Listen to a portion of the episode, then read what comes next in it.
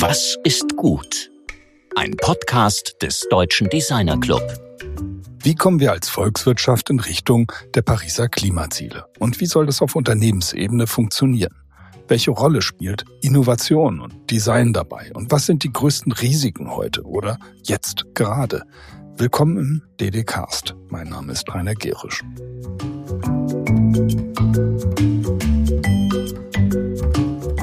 In unserer letzten Folge hörten wir ein Gespräch zwischen unserem TDC-Mitglied Bettina Knot und Dr. Carsten Broster, dem Senator für Kultur und Medien in der Hansestadt Hamburg. Wie in der Bezeichnung der Behörde schon deutlich wird, betreut sie neben der Kultur auch die Medien-, Digital- und Designwirtschaft und verbindet damit die beiden sonst getrennten Ressorts. Dieser Gesamtblick hat sich als äußerst spannend erwiesen, denn so können neue Formate für agiles und ko-kreatives Arbeiten ermöglicht werden, auch interdisziplinäre Projekte, in denen zum Beispiel DesignerInnen auf die Herausforderungen von Unternehmen treffen oder per se erst einmal ganz unterschiedliche Bereiche wie Verlagswesen, E-Commerce und die Games-Industrie voneinander lernen. Die Hamburger Kulturpolitik könnte in diesem Punkt sicher ein gutes Vorbild sein. Vorbilder braucht auch unsere Unternehmenskultur, gerade wenn es um den Klimawandel geht.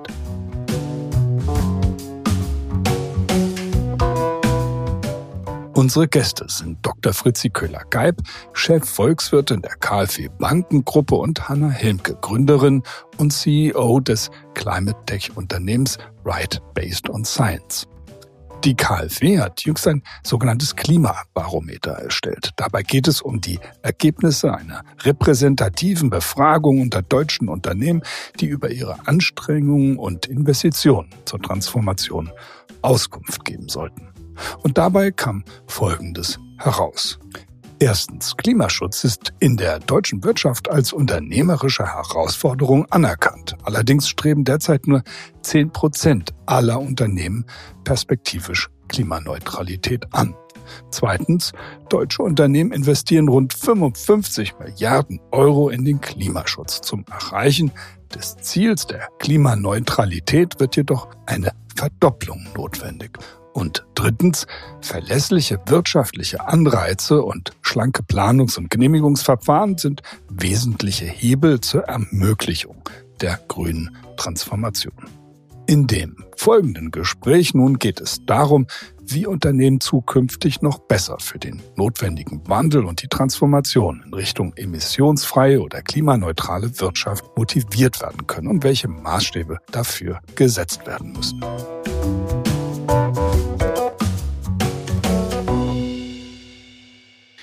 Heute reden wir mit einer Volkswirtschaftlerin und mit einer Unternehmerin über die Möglichkeit, echten Wandel in die ökonomische Kommunikation zu bringen. Hallo Fritzi. Hallo lieber Georg. Und hallo Anna. Hallo lieber Georg. Ja, schön, dass wir hier im Wohnzimmerstudio des DDKs zusammensitzen. Nina Sieverding, die Chefredakteurin der Form, hat unser Studio Wohnzimmerstudio genannt. Und von hier aus danke Nina für diesen schönen Namen. Fangen wir mal an mit der Frage, mit der wir uns hier prinzipiell äh, nicht nur in dem Gespräch, sondern auch gesellschaftlich beschäftigen. Wir stehen ja vor massiven finanziellen, aber auch kreativen und sozialen Herausforderungen. Welche Herausforderungen würdet ihr zum Start mal hervorheben, also die euch jetzt wirklich so am, im Alltag besonders beschäftigt? Fangen wir an mit Hanna. Was wäre so die eine große Herausforderung? Die eine große Herausforderung ist, glaube ich, dass wir ähm Tja, die eine ist, glaube ich, dass wir bezogen auf diese Kommunikation eine viel zu abstrakte Kommunikation haben, die die Menschen nicht mitnehmen. Also ich äh, erlebe total viel Bedarf und Lust, Dinge zu gestalten, ähm, aber irgendwie keine Möglichkeit, Angriffspunkte zu bekommen und auch eine unzuverlässige und teilweise sogar unglaubwürdige Politik diesbezüglich ähm, so dass sich da irgendwie Gräben auftun und man gar nicht so doll im Miteinander ist, wie man das vielleicht sein sollte, um genau diese Herausforderung jetzt anpacken zu können. Ja, Fritzi, was geht dir da durch den Kopf? Ja, aus meiner Perspektive ist schon die größte Herausforderung, der wir uns als Gesellschaft stellen müssen und das auch in allen unterschiedlichen Dimensionen, ist die Transformation zur Klimaneutralität. Also hier auch tatsächlich ein Umsteuern zu erreichen. Was mir jetzt an dem, was du, Hanna, gesagt hast, gefallen hat, ist ähm, dieser Punkt, Dinge konkret zu machen, oder dass darin eine Notwendigkeit besteht, den teile ich absolut, weil nämlich genau dann sich Handlungsmöglichkeiten ergeben. Und das ist eigentlich, woran wir in KfW Research auch tatsächlich ansetzen, Dinge konkret zu machen. Dann dürfen wir aber nicht von der Klimaneutralität reden. Das Pariser Klimaziel ist ein Gradziel.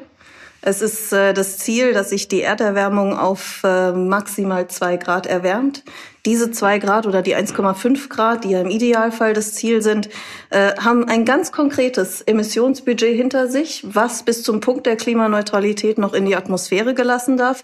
Und dieses Emissionsbudget muss aufgeteilt werden ähm, auf wirtschaftliche Akteure und kann ja ganz unterschiedlich zeitlich aufgeteilt werden bis, zu, bis zum Punkt der Klimaneutralität. Also wenn es um Konkretheit geht, dann reden wir bitte um 1,5 Grad und nicht um Klimaneutralität. Ja, was ich dabei ähm, dann allerdings auch wichtig finde, ist, dass wir auch uns darauf verständigen, ob wir sagen, dass wir eben ein Ziel erreichen wollen, bei dem es tatsächlich null Emissionen gibt, weil gar keine emittiert werden, oder ob wir das anstreben, auch unter Nutzung von Technologien, die eine Neutralisierung, also äh, die zulassen, dass CO2, oder was heißt zulassen, ja, also die Nutzung von Technologien, die der Atmosphäre CO2 wieder entziehen.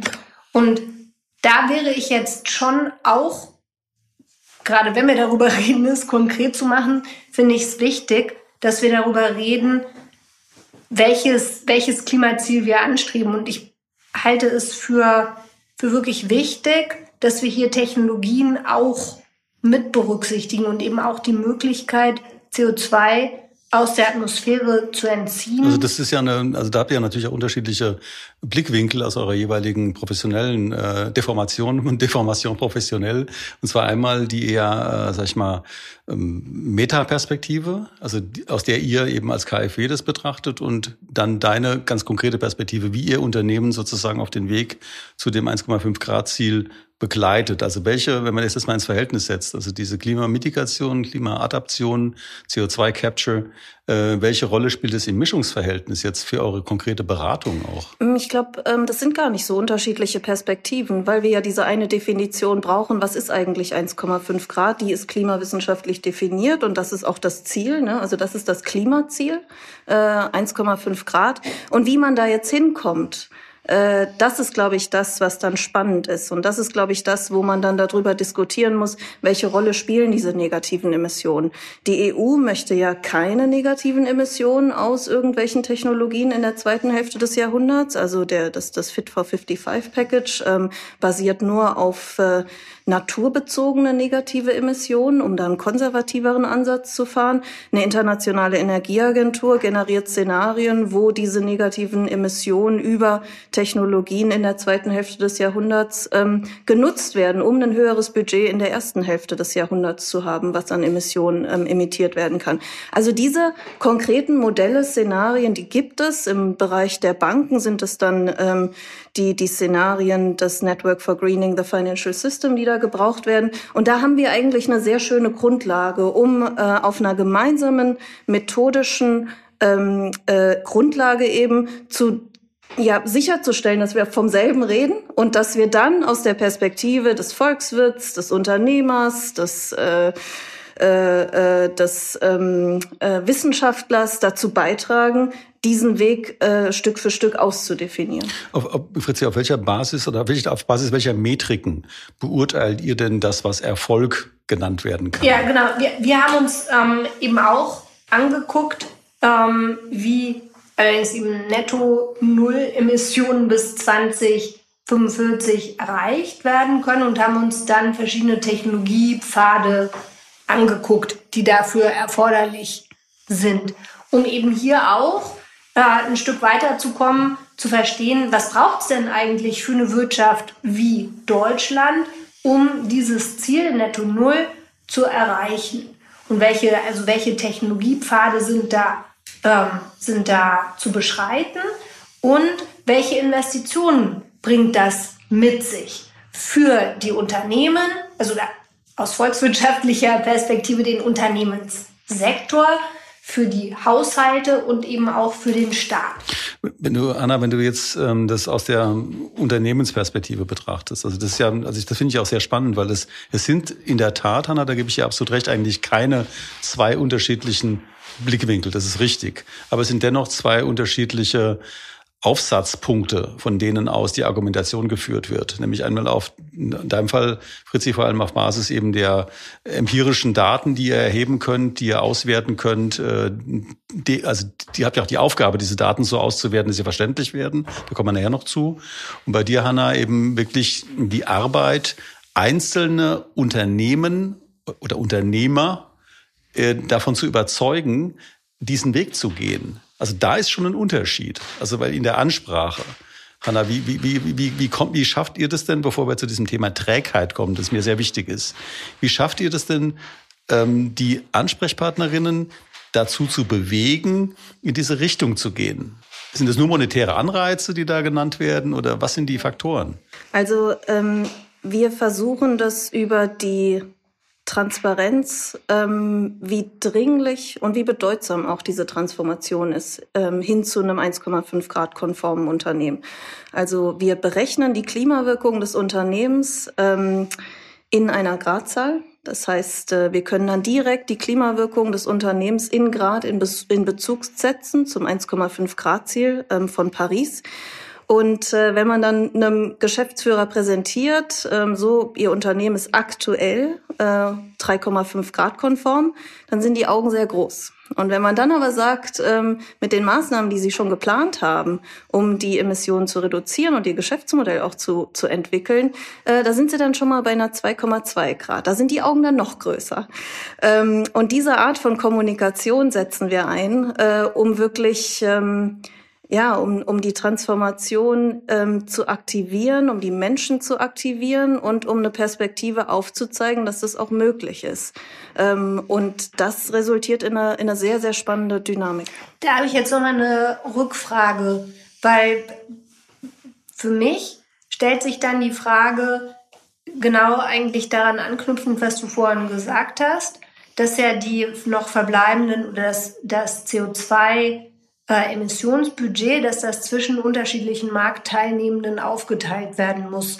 Also wie weit könnt ihr dann auf Unternehmensniveau sagen, für Ihr Unternehmen sind Sie jetzt gerade konform mit einem 3-Grad-Ziel? Für mich wäre es da verständlicher zu sagen, wenn Sie äh, diese Technologien einsetzen mit Ihrem Unternehmen, dann emittieren Sie im Jahr XY so und so viele Tonnen CO2 und in einem anderen Fall so viel. Also setzt ihr das, rechnet ihr das dann auf den Sektor runter und also wie, wie aggregiert ihr das dann zu dieser Zahl, dass es konform mit? Denn am Ende hängt es ja absolut total davon ab, wie dieses Budget unter verschiedenen Sektoren, unter auch Unternehmen dann aufgeteilt wird.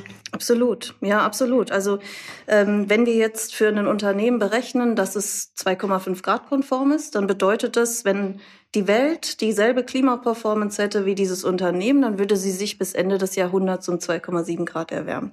Und das tun wir, indem wir die Emissionsintensität des Unternehmens ähm, in Vergleich zu einem 1,5 Grad konformen Benchmark für die Emissionsintensität setzen und dann relativ zum, zum Sektor eine Klimaperformance berechnen, die wir auf die Welt hochskalieren.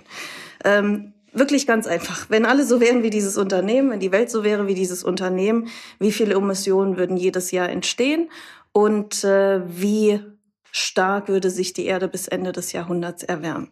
Ähm, also, pardon, kann ich da nochmal rückfragen, weil ähm, wenn ich jetzt da über eine Volkswirtschaft nachdenke, habe ich ja Unternehmen im verarbeitenden Gewerbe und ich habe zum Beispiel Unternehmen im Dienstleistungsgewerbe. Wenn ich jetzt nochmal verarbeitendes Gewerbe nachdenke, zum Beispiel Zementherstellung, mhm.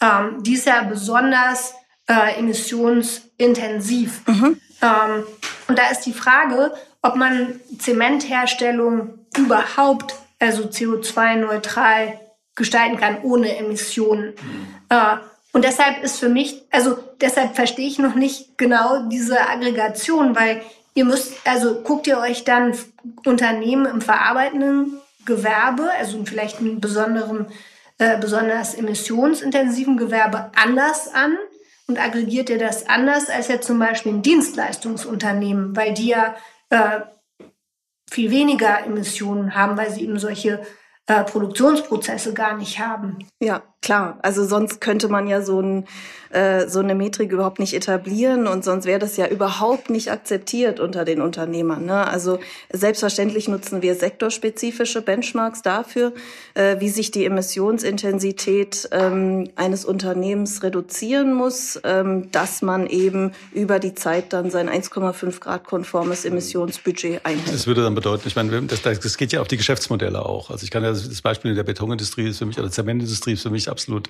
nachvollziehbar. Also ich kann ja sagen, okay, ihr könnt gar nicht auf diesen Wert kommen, weil ihr eben in der Produktion, also in der Logik der Produktion unglaublich viel CO2 emittiert. Anders als bei Alu, die ja nach Island gehen können und da mit Geothermie arbeiten können zum Beispiel, kann Zement ja trotz anderer Energieträger äh, für, die, für das Brennen des Portland-Zements ja nicht von der Emission los. Also wie würde das dann funktionieren? Müssten die dann auf Carbon Capture gehen oder was wäre denn dann der Weg konkret bei diesem Beispiel?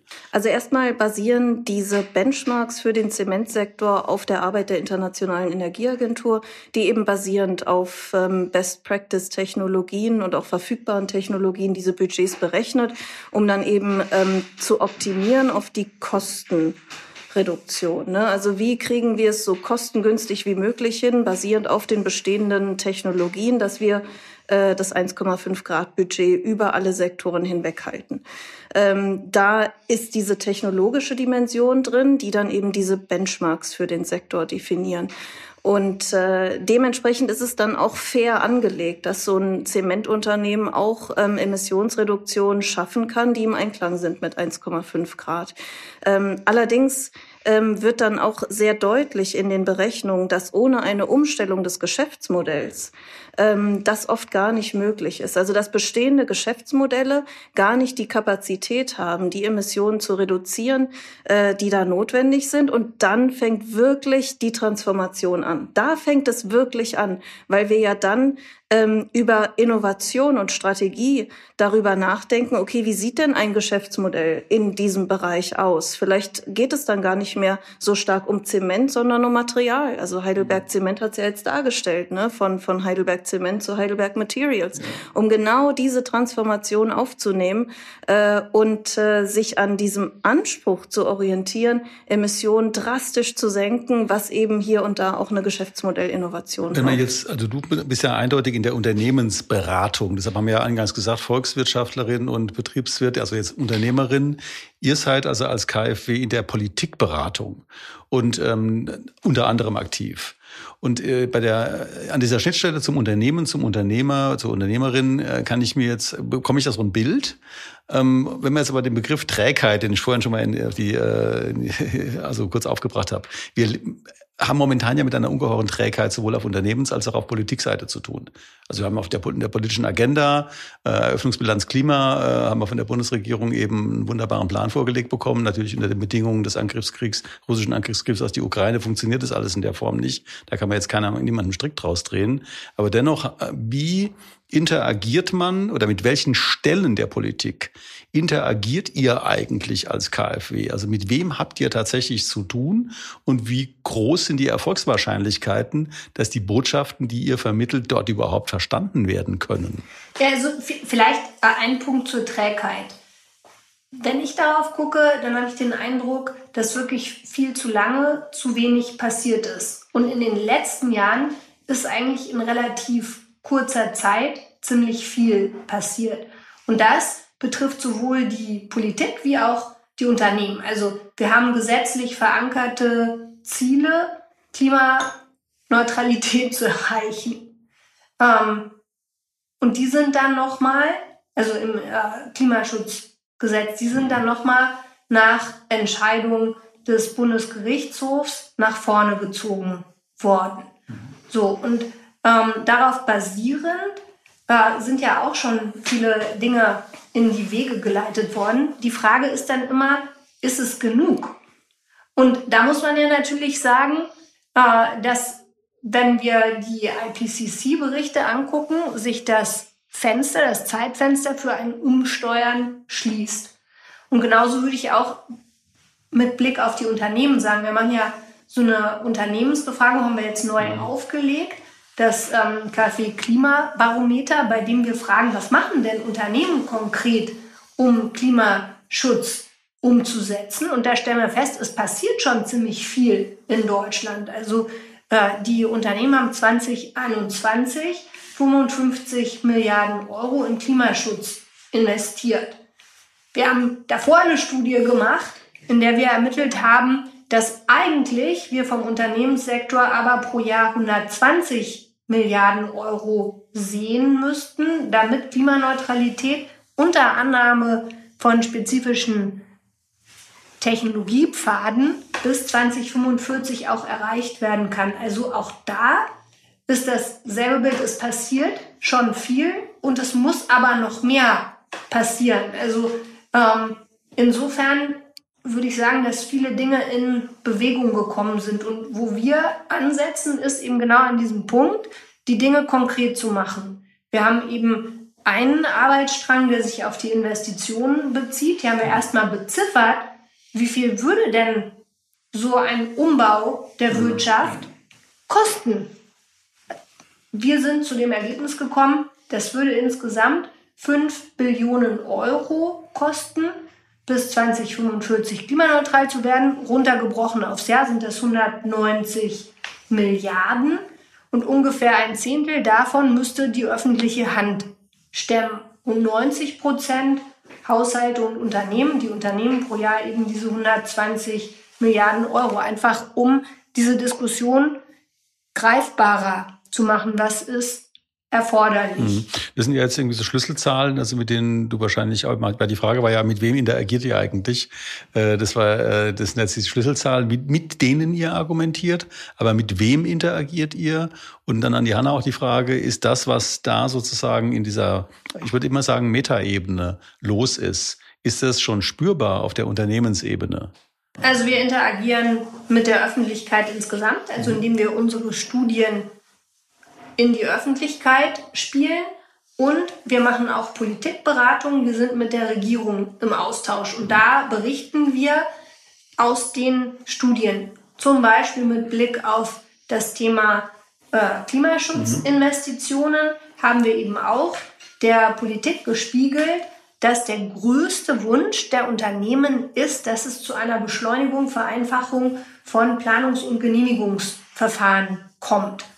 Äh, und dann äh, ist, ähm, ist ein zweiter Bereich, der, der ganz entscheidend ist, dass Investitionen dann getätigt werden, wenn das Risikorenditeprofil stimmt. Mhm. Also und momentan sind bei solchen Klimaschutzinvestitionen die Amortisationszeiten mhm. noch zu lang und auch gibt es eine zu große Unsicherheit darüber, wie die CO2-Bepreisung sich weiterhin entwickelt. Und da sind eben äh, Instrumente wie äh, Klimaschutzverträge, sogenannte Carbon Contracts for Difference, mhm. wirklich ein gutes, ähm, gutes Instrument, äh, um, um hier einzugreifen. Und dann dritter Punkt ist wirklich eine noch strategischere Herangehensweise an die Angebotsseite der Wirtschaft. Also geht um Energiesicherheit, Ressourcensicherheit, aber eben auch die Fachkräfte, die notwendig sind, diese neuen äh, Wirtschaftsbereiche tatsächlich auch zu erschließen. Das heißt, wir ähm, befragen die Unternehmen, um hier eben auch eine verlässliche Grundlage zu schaffen, wie sich dieses Thema, wie die Herausforderungen sich aus Unternehmenssicht darstellen und spielen das an den unterschiedlichsten auf allen Niveaus in die Politik und in die Öffentlichkeit. Mhm. Also da sind, da waren jetzt auf jeden Fall viele Themen dabei, die ich so auch aus dem, aus der Zusammenarbeit mit den, mit den Unternehmen mitbekomme und auch ganz viele der Sorgen abdecken, die da gerade ist mit ähm, dem ganzen Thema Energie, mit den CO2-Preisen, mit der Unsicherheit, die da in den Rahmenbedingungen gerade liegt.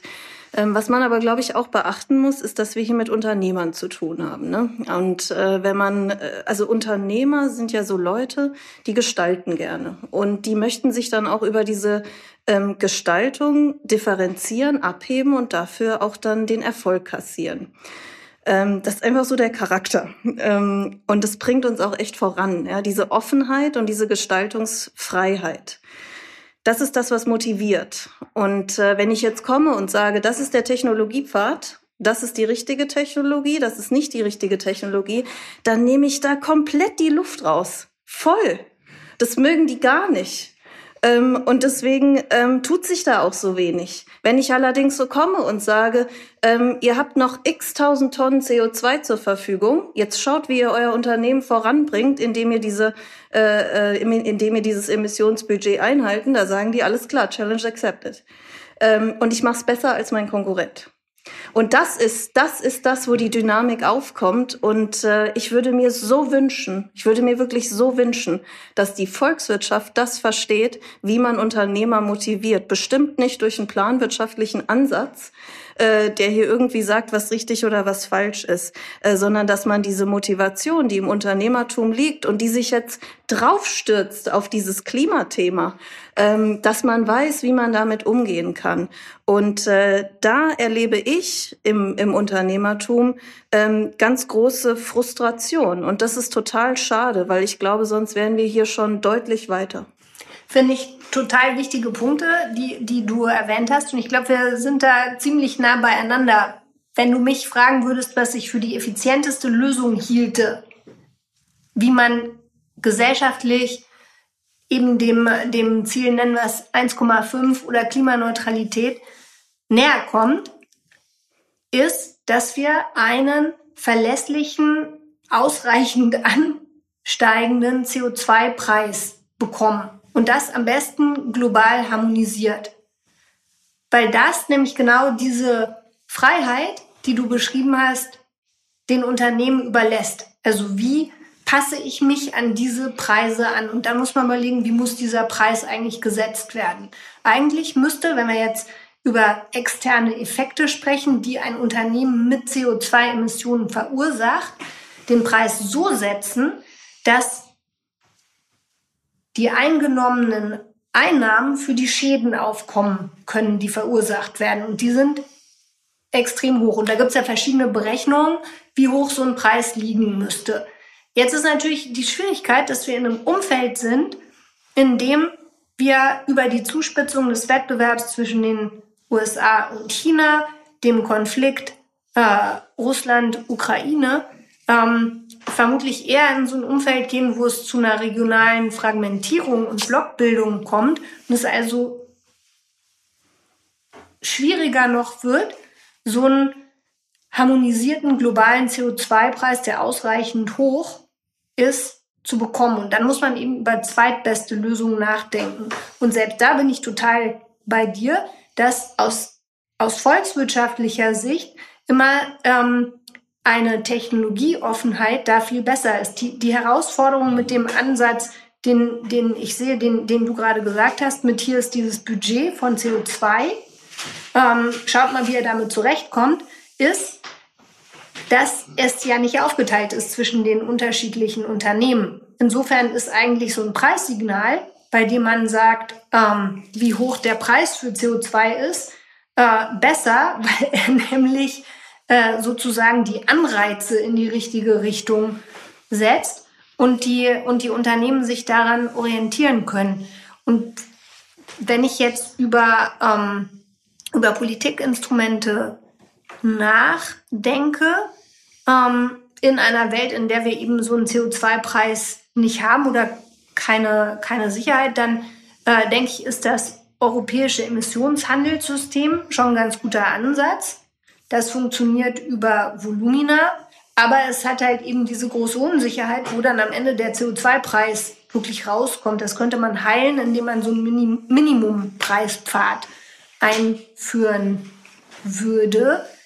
Löst aber nicht das Problem, dass die Unternehmen eben diese Unsicherheit darüber haben, wie die Preise sich tatsächlich entwickeln und ob es dann eben sinnvoll ist für die Unternehmen, in eine neue Technologie, in eine neue Produktions- äh, Straße zum Beispiel für Stahl zu investieren, warum man dann eben zu solchen Instrumenten wie Klimaschutzverträgen. Hanna runzelt die Stirn dazu. Schon merke ich, dass du da irgendwie liegt irgendwas auf der Zunge konkret. Weil diese, diese Argumentation, die du jetzt aufgeführt hast, äh, Fritzi, die ist äh, in dieser Stringenz, wie du sie darstellst, natürlich wahnsinnig wichtig. Ich finde es auch gut, das so zu hören, in dieser Stringenz. Was, was geht dir da durch den Kopf? Also wenn du das jetzt... Äh das Fakt einfach ist, dass wir seit 30 Jahren über diesen CO2-Preis sprechen als das beste Instrument und er nicht wirkt. Das wir ist haben einfach, ihn aber auch nicht. Wir ja, haben eine, ich, also Ne? Genau, wir haben ihn nicht. Also wir wissen seit 30 Jahren, dass es ähm, aus volkswirtschaftlicher Sicht ähm, äh, die beste Lösung wäre. Es wäre die schönste Lösung. Die Realität nimmt es aber nicht an. So, und das müssen wir sehen, dass wir hier theoretisch etwas verstanden haben, dass die Realität aber anders aussehen. Deswegen müssen wir besser auf die Realität gucken. Was passiert denn da in dieser Realität? Mhm. Und in dieser Realität berechnen Unternehmen ihr verbleibendes Emissionsbudget für 1,5 Grad und schmieden Pläne, wie sie es einhalten. Das passiert in der Realität. Ich kenne kein Unternehmen, was mit einem CO2-Preis arbeitet, ähm, was eine, eine, eine, Zuver also eine, eine zuverlässige Maßgröße gibt für die Externalitäten und damit das Geschäftsmodell steuert. So, und können wir nicht darauf reagieren? Äh, und können wir nicht das, was funktioniert, äh, können wir dem nicht Wind in die Segel geben, statt diese theoretische, völlig abstrakte, ähm, global galaktische Diskussion über etwas noch, was noch nicht mal ansatzweise funktioniert, dass wir da irgendwie mit der Hoffnung uns dran klammern, statt einfach zu gucken, was funktioniert, wie ticken die Leute, äh, die die großen Entscheidungen jetzt treffen müssen, damit diese Emissionen runtergehen. Und das sind einfach Unternehmer und, und Menschen, die andere Anreize brauchen, um zu sagen, äh, ich nutze diese Chancen dieser Transformation und ich zeige, äh, dass ich dass ich hier einen Beitrag leiste für eine lebenswertere Zukunft und ich drücke das mit meinem Unternehmertum aus. Ähm, und ich finde, da sollte sich die Volkswirtschaft ähm, ja, da, da, da sollte man mal genauer hingucken, weil da entsteht gerade eine, eine Dynamik, die ist unglaublich. Ähm, und äh, da, da näher dran zu sein, würde uns, glaube ich, deutlich beschleunigen. Ich würde jetzt ganz gerne nochmal auf dieses Thema der Transformation und Innovation durch Technologie kommen.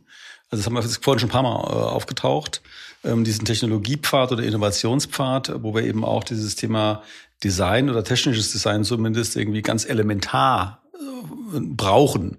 Hattest du in unserem ersten Gespräch ja auch gesagt, also Design kann Brücken bauen zwischen Industrien, also zum Beispiel irgendwie Know-how aus der Automobilindustrie kann die Medizintechnik durch Designlösungen, die dort eben erarbeitet wurden, sei es nur Arbeitsergonomie-Fragestellungen, die von dem einen auf den anderen übertragen werden können.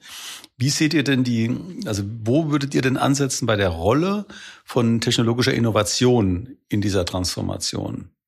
Wer will da zuerst was zu sagen? Naja, das ist der absolute Schlüssel. Ne? Also würde ich sagen, also die, die Rolle der, der technologischen Transformation ist der absolute Schlüssel. Ähm, sie muss aber offen gestaltet sein. Ne? Also sie muss einen Wettbewerb darstellen. Sie muss so ausgestaltet sein, dass ich besser sein kann als der andere und mir dadurch dann auch ein Gesicht geben kann und ähm, daraus auch irgendwie so eine Art Prestige und Identität bekomme. Ähm, wir haben mit vielen Technologieunternehmen zu tun, ähm, Motorsportunternehmen, Maschinenbauer. Ähm, unglaublich spannend mit diesen Ingenieuren sich anzugucken, okay, die Firma steht bei 2,7 Grad. Wie müssen die Technologien entwickelt werden, damit das eigene Unternehmen ähm, in Richtung 1,5 Grad marschiert, aber auch der Kunde, also dass dem Kunden auch geholfen wird, äh, die 1,5 Grad zu erreichen. Und ähm, das ist eine total willkommene Herausforderung, äh, wo es sehr, sehr viele Ideen gibt, wo es äh, sehr, sehr viele Motivationen gibt und wo es dann natürlich auch den Bedarf gibt oder das Bedürfnis, ähm, das zu teilen, was man dann da, ähm, was man dann da erschaffen hat und das auch anderen zugänglich zuzumachen. Also das äh, sehe ich schon und darin hätten wir dann eben auch eine große Chance, die Sektoren miteinander zu verbinden in dieser Transformation. Ohne geht es nicht. Sei es jetzt digitale Technologien, wo wo wir eine gigantische Herausforderung haben, geteilte Datenmodelle, geteilte Methoden zur Definition ähm, zu, zu etablieren. Was ist eigentlich 1,5 Grad, um dann auch gemeinsam in die Steuerung gehen zu können. Also wir haben es sowohl auf der digitalen Seite als auch auf äh, äh, Technologien anderer Art, Antriebe, Maschinen, sonst was, äh, wo wir hier die Sektoren ganz neu miteinander vernetzen könnten. Wir brauchen aber die Kultur dafür in Deutschland. Ich habe selbst auch zum Thema nachhaltige ähm, digitale Transformation publiziert. Also das, wie kriegt man im Grunde eine Nachhaltigkeit in die Digitalität? Also ob das jetzt eine Serverpark-Fragestellung ist oder eben auch sowas, ob äh, Bitcoin überhaupt irgendwie erlaubt sein sollte aufgrund des unglaublichen äh, Datenverbrauchs. Äh, das sind diese, diese digitalen Transformationsthemen auf der ingenieurtechnischen oder auf der äh, Designseite sind momentan noch gar nicht richtig angekommen in Unternehmen. Also da haben wir ein Riesenloch zurzeit. Aber wie würdest du denn, äh, Fritzi, das, diese Frage nach der Relevanz der Innovation, technologischen Innovation beantworten? Ich halte das auch äh, für ganz zentral. Also ähm, und da habe ich auch den Eindruck, dass, ähm, dass, dass aber vermutlich eben auch hier es ähm, eine Rolle für, für Unterstützung gibt, weil es ja eben Technologien gibt, die einfach noch ein extrem großes technologisches Risiko haben. Und manchmal investieren Unternehmen da gar nicht, wenn sie alleingelassen werden. Und da ist ähm, tatsächlich auch, äh, ähm, ist es richtig, dass es ähm, Zuschüsse oder auch eben steuerliche Vorteile für Forschung und Entwicklung gibt. Also heute wäre das eben sowas wie Carbon Capture and Storage oder Carbon Capture and Utilization. Und wenn wir dann in Richtung äh, Markteinführung gehen von Produkten, da haben wir es dann vielfach eben mit, ähm, äh, mit, mit Startups zu tun, die ein äh, äh Produkt an den Markt bringen. Der VC-Markt, der die unter stützt, also finanziert, der ist in Deutschland aber eben noch nicht so weit entwickelt. Deshalb halte ich es für eine gute Sache, dass mit, äh, mit der KfW Capital hier auch öffentliche Gelder in die Entwicklung dieses Marktes gesteckt worden sind. Also eben nicht in die Auswahl einzelner Unternehmen, sondern ähm, als Fund of Funds in diesen Markt insgesamt. Und dann ist vielleicht noch ein anderes Beispiel die Entwicklung von Wind-Offshore-Parks in der Nordsee, also die Finanzierung von Demonstrationsprojekten. 2011, als das passiert ist, waren diese Projekte nicht bankable. Also da gab es keine Bank, die bereit war, diese Risiken zu übernehmen. Und das ist dann eben mit bezuschussten Krediten realisiert worden und heute laufen diese Parks hochprofitabel. Und wenn wir dann in Richtung ähm, Marktdurchdringung kommen, also immer noch relativ neue Technologien, aber jetzt schon viel näher beim Konsumenten. Das wäre heute der Einbau von Wärmepumpen beispielsweise in Haushalte. Da ist halt schon gut, wenn es ähm, Innovations- oder Investitionskredite gibt, die zur Verfügung gestellt werden.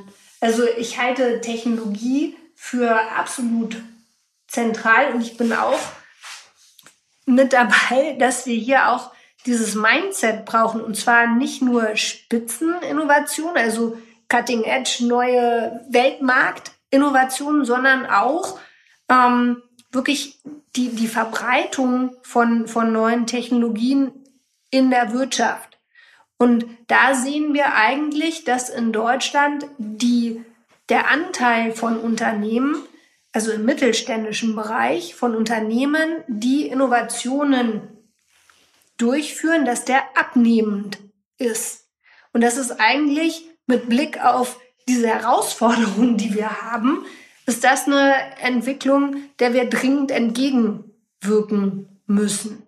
Und das hat sicherlich auch was mit der Alterung der Gesellschaft und so weiter zu tun. Also da kommen wir ganz schnell zu dem Thema auch ähm, der Fachkräfte. Hier müssen wir wirklich gucken, wie wir äh, größere Teile der, der Bevölkerung mobilisieren, wie wir Frauen stärker äh, beteiligen an, an, am Wirtschaftsgeschehen und, äh, und wie wir auch gezielte Zuwanderung in den Arbeitsmarkt ermöglichen. Wir haben jetzt kommen schon bald zum Ende auch der Sendung. Also wir haben eine Frage, die ich auf jeden Fall noch äh, bei euch beiden stellen möchte, bevor wir zu unserer berühmten Abschlussfrage kommen.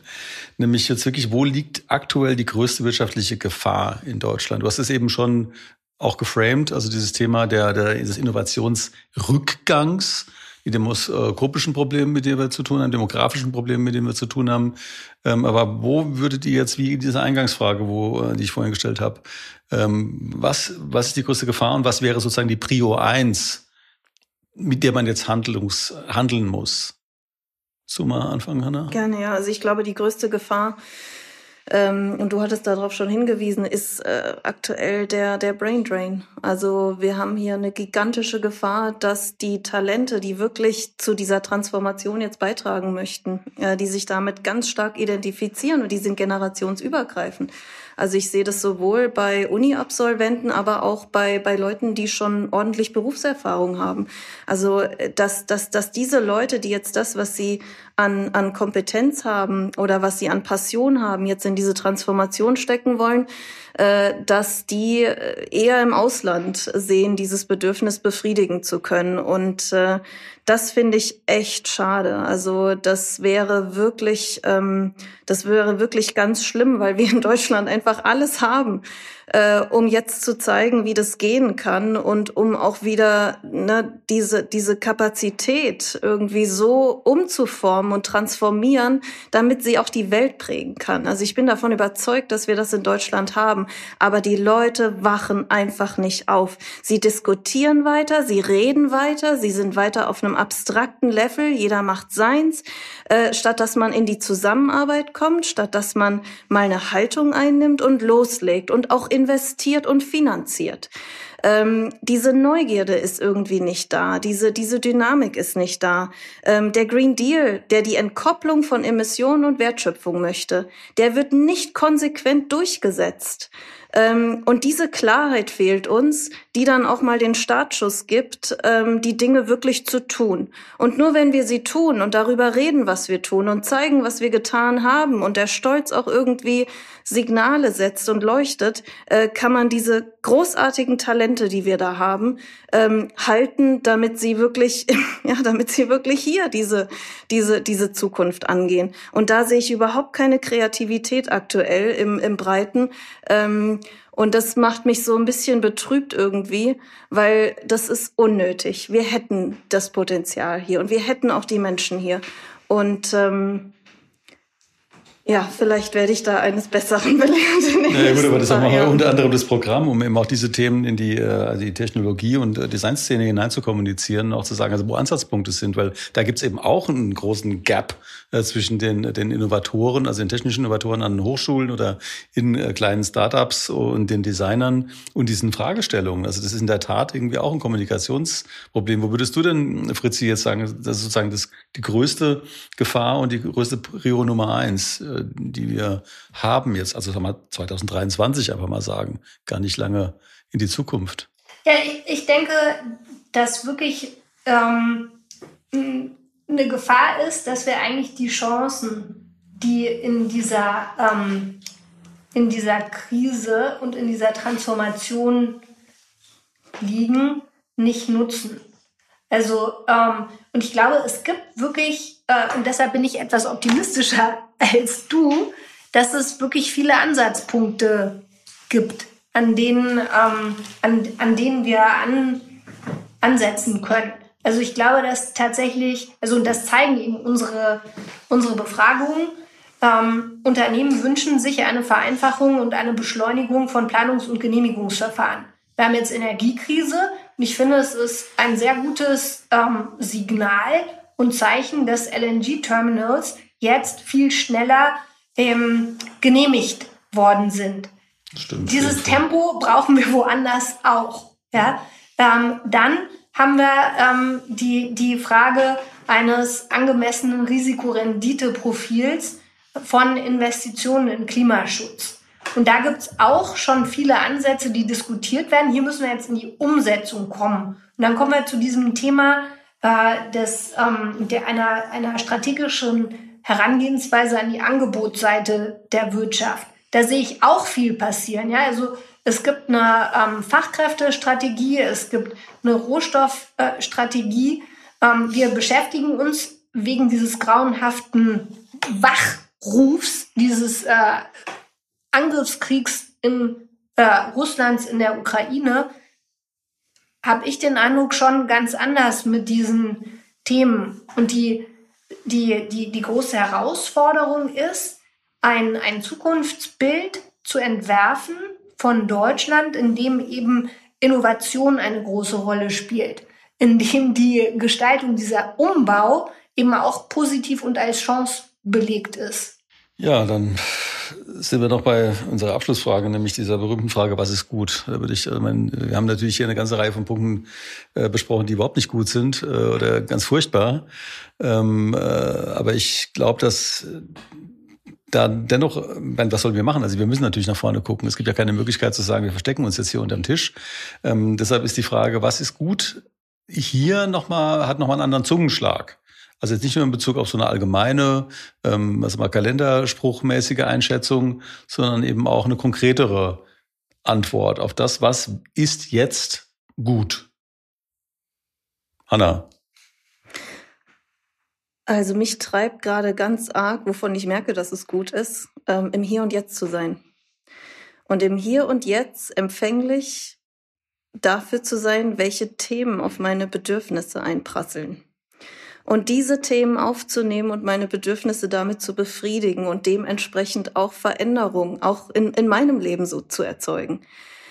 Und dieser Fokus aufs Hier und Jetzt und was da auf Bedürfnisebene passiert und das einfach anzunehmen, das willkommen zu heißen, ist für mich der beste Weg, wirklich äh, in kleinen Schritten genau die Veränderung äh, zu, zu generieren, die, ja, die, die so das, das wahre Leben ins Hier und Jetzt bringt und nicht mehr in irgendeinen Hoffnungswert und wir müssen und irgendeine projizierte Freiheit in der Zukunft oder so, sondern im Hier und Jetzt. Das ist gut. Und äh, vielleicht können wir da, ja, können, können, können wir da mehr in diesem Hier und Jetzt sein und, und, und wachsamer sein, was uns eigentlich treibt und das annehmen und tun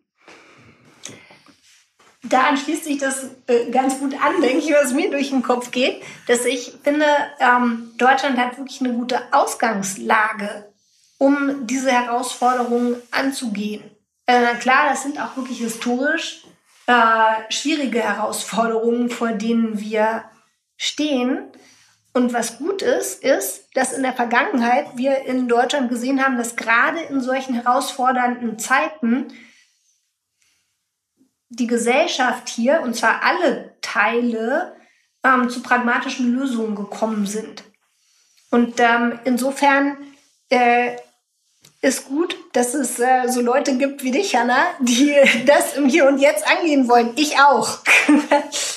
und insofern äh, würde ich sagen, ja, lasst uns angehen. Ja, vielen Dank. Ich würde auch sagen, also das Gespräch ist gut. Ähm, ich bin ähm, ziemlich begeistert, äh, eben diese zwei unterschiedlichen Blickwinkel hier mal zusammengebracht zu haben. Und für uns ist eben, als wir wurden jetzt kürzlich irgendwie als die eine der wichtigsten Diskursplattformen zum Thema Design überhaupt bezeichnet. Ähm, das ist für mich auch ein Designthema hier. Also wie wir, wie können wir gestalten, also Design im ganz allgemeinen Sinne. Und das ist Gestaltung eben durch diese Art von Energie, die ihr beide eben auch verkörpert in eurem jeweiligen Kontext. Es ist für mich eben, äh, war auch einer der Gründe, warum wir diese Einladung ausgesprochen haben, weil ich eben hier jetzt auch zwei Frauen im Studio habe, von denen ich merke, dass sie wirklich brennen für ihre, für ihre, für ihre Aufgaben. Und äh, das ist ganz toll zu sehen. Vielen Dank. Vielen Dank. Ja, danke. Das waren Fritzi Köhler-Geib und Hanna Helmke im Gespräch mit meinem Kollegen Georg Christoph Bertsch. Ich bitte die teilweise etwas beeinträchtigte Tonqualität zu entschuldigen.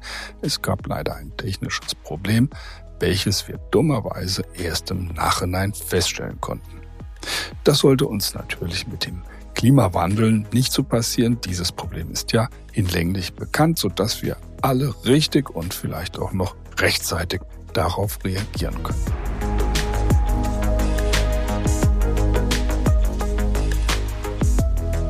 In der kommenden Woche sprechen wir mit der Professorin Ursula Tischner.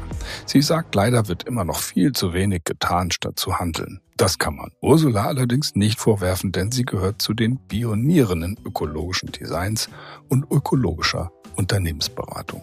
Seit 1996 ist sie mit ihrer Agentur für nachhaltiges Design namens EcoConcept am Start. Wir freuen uns dann auf ein Wiederhören und wünschen euch bis dahin alles Gute. Eure DDcast Redaktion.